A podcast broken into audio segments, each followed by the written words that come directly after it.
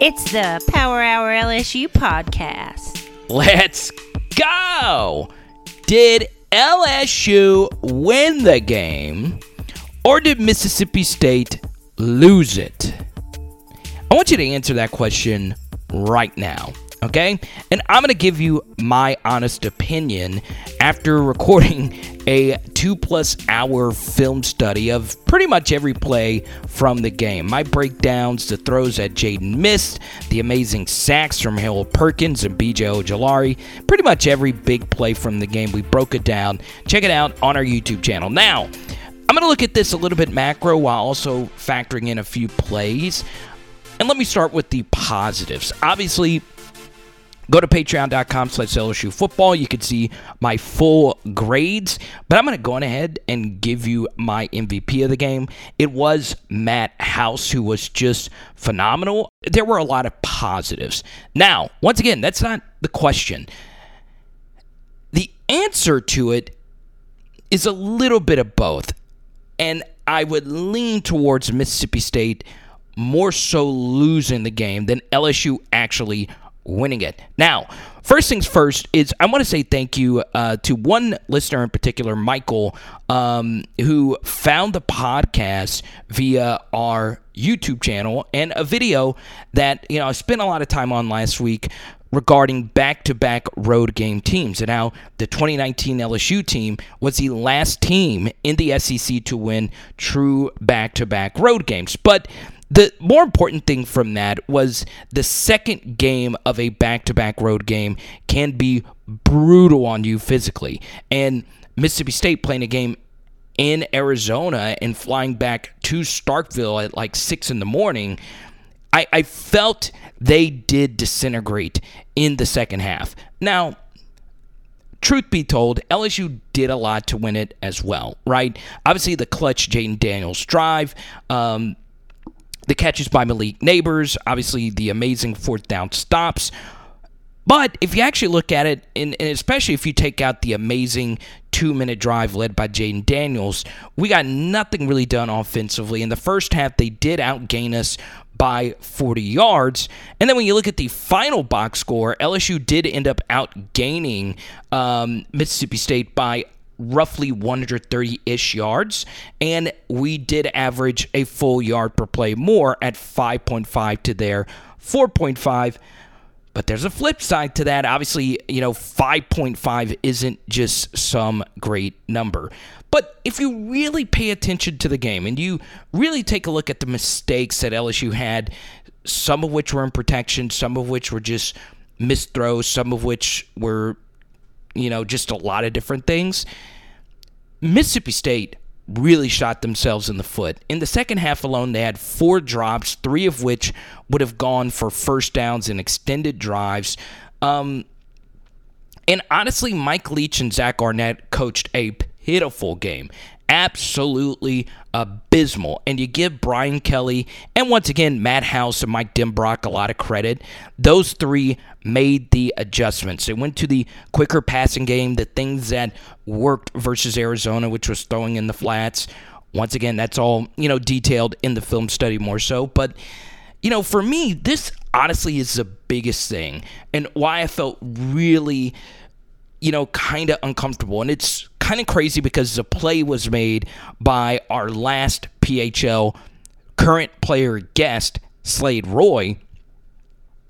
He was the one that obviously got in the face of the punt returner and obviously distracted Austin Williams, the punt returner, and he was the one that made the recovery. Um, and that obviously gave us a short field. Remember, we were still losing 16 to 10 in that spot and still in a lot of trouble. Um, and, you know, before that drive, we were 0 for 8 on third down. Um, we were just all over the place, honestly. And our yard per play numbers actually got inflated at the end because Armoni Goodwin scored a long touchdown thanks to very tired Mississippi State defenders. So, you know, those are all things to keep in mind. We obviously did not play to our best, nor did Mississippi State. And one thing that is the big wild card in this is LSU still had another rough special teams game, right? The two big punt returns. Once again, you guys know how much I love Mississippi State punt returner Xavier Thomas. Um, he's a true freshman out of Louisiana that I like a lot. Give him credit. He's obviously very shifty, but it, it was bad punt coverage units. Our punt return game is still a disaster. You know, f- fair catching one at the one basically, and then obviously at the end um, there with with the near muff on our end. Um, then the kick return, or excuse me, the kickoff unit coverage was also um, Uh, very inconsistent for LSU. And if not for a needless holding penalty, we might be talking about a different game. And what's crazy is you can still make all of those mistakes. Mississippi State still have a worse special teams game than you did, missing the extra point, which was obviously really big, and then, of course, muffing the punt. So, even though the final numbers look like LSU deserved to win the game, we did get some good breaks going our way. And I give a lot of the credit to the players themselves and the coaches for grinding this out. You have to be objective about a few things about this team. We're still building this thing brick by brick. And while this sounds like it is a negative episode, this is kind of sort of what I thought was going to happen.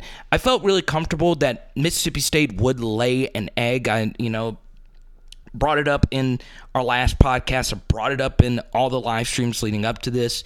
Obviously, did a lot of videos on the subject last week.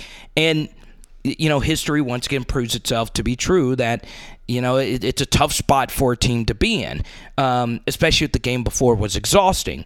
And the second thing is Saturday night in Death Valley is a tough place to be. So I give a lot of credit to the crowd right there, obviously making the environment very hostile. So, um, you know, for me, you get a win, you move on. Now, if you want to know my thoughts on the quarterback play and all those things, um, a little bit more the ins and outs of football, go on ahead, check it out. Power Hour LSU, our podcast, uh, or actually our YouTube channel. And if you want our full game grades, go to patreon.com slash LSU football. Now, if I want to give you one final nugget, you guys know every time listen to one of these shows, I give you a little bonus take at the end. And today, it's this.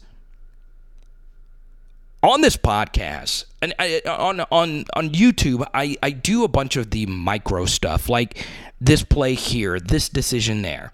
But on a macro scale, we saw some championship pieces really ball out for LSU, right?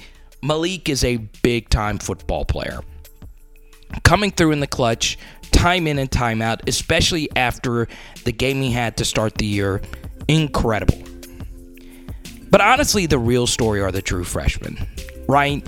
Even though Mason Taylor had a rough game, he looks good. He looks really good overall.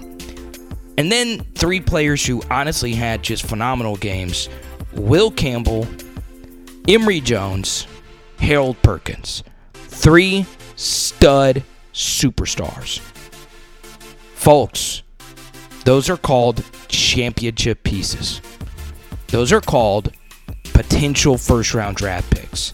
So, if there is anything to take away, it's that those three guys have it.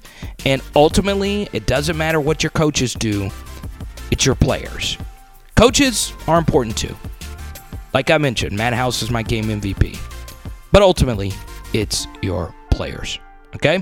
Now, hope you enjoyed this podcast. Give it the five star review, all the good stuff. And we'll see you next time, baby. It is Power Hour LSU, the podcast, baby. Bam!